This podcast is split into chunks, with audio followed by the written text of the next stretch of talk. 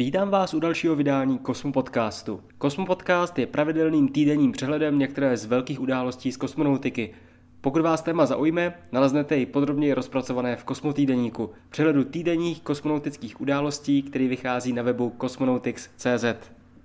Kosmické lodě a rakety jsou jen obraznou třešinkou na velkém dortu tvořeném obrovskou skupinou lidí, odborníků a organizace – tento rozsáhlý systém má nejen připravit vše k letu a nechat usednout posádku na palubu kosmické lodě, ale samotný let a přistání pak zajišťuje další velká skupina lidí, a to včetně zdravotníků, ale, ale třeba i místních samozpráv v přistávacích oblastech. Překvapivě právě i lokální nemocnice, bezpečnostní složky a lidé žijící v místech plánovaných přistání jsou důležitými články celého kosmického letu. Právě na ně se krom jiného nyní soustředila důležitá zkouška, kterou zajišťovaly týmy společnosti Boeing. Pojďme se na to podívat. Jakmile dojde k přistání lodě Starliner, je velmi důležité, aby zabezpečovací týmy dokázali dostat z lodi posádku co nejdříve.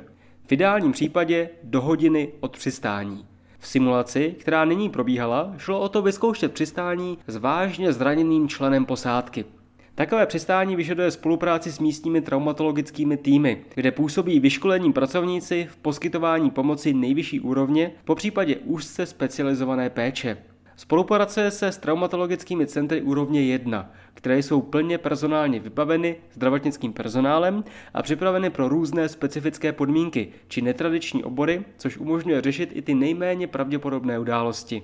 Během tohoto cvičení tým simuloval scénář, ve kterém bylo potřeba jednoho člena posádky převést k lékařskému vrtulníku Air Center a s ním do nemocnice univerzity v Novém Mexiku.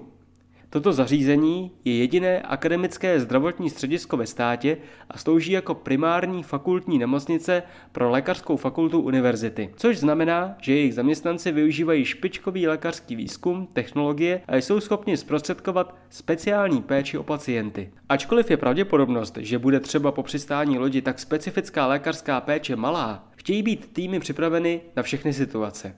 Na rozdíl od Crew Dragonu, společnosti SpaceX je Starliner společnosti Boeing navržen, aby přistával na pevnině, přičem se očekává, že přistane v jedné z pěti vytipovaných oblastí.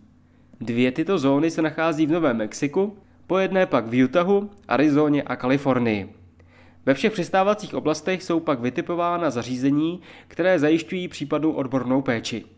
Nesmíme zapomínat, že většina míst určených k přistání je opravdu vzdálená od nejbližší civilizace. Na těchto místech navíc mohou během 24 hodin proběhnout extrémní teplotní proměny a krom jiného je zde i velké riziko setkání s nebezpečnou divokou zvěří, která zahrnuje hady, štíry nebo třeba pumy. Tohle vše může ohrozit nejen posádku, ale i záchranné týmy. Podpůrný personál je proto mírně naddimenzovaný, aby v případě potřeby mohla být kterémukoliv členu posádky poskytnuta potřebná pomoc. Boeing také trénuje s hasičskými útvary White Sands a Dugway a několika obcemi v místním okresu, aby bylo zajištěno, že budou v případě potřeby k dispozici i místní záchranné složky. A i když se Boeing a NASA snaží vždy zajistit personál vlastní, velkou měrou spoléhá i na činnost místních úřadů, nemocnic a hasičů. Jejich úkolem je většinou zajistit bezpečnost pro civilní obyvatelstvo během přistání. Speciální roli pak mají nemocnice, s kterými se práce koordinuje. Ty pak mají přednostní přístup k datům získaným během medicínských výzkumů v kosmickém prostoru. Spolupráce je tak oboustranně prospěšná. Na závěr jen připomínám, že mise OFT-2, tedy nepilotovaný opravný testovací let lodi Starliner k Mezinárodní kosmické stanici, je zatím stále plánován na 25. března letošního roku. Děkuji, že jste poslouchali 19. Kosmo Podcast. Pokud byste chtěli více informací o probíraném tématu, podívejte se na web Cosmonautics, kde se dočtete i mnoho dalších informací o dění kosmonautice. Mějte se pěkně a těším se příští týden opět naslyšenou.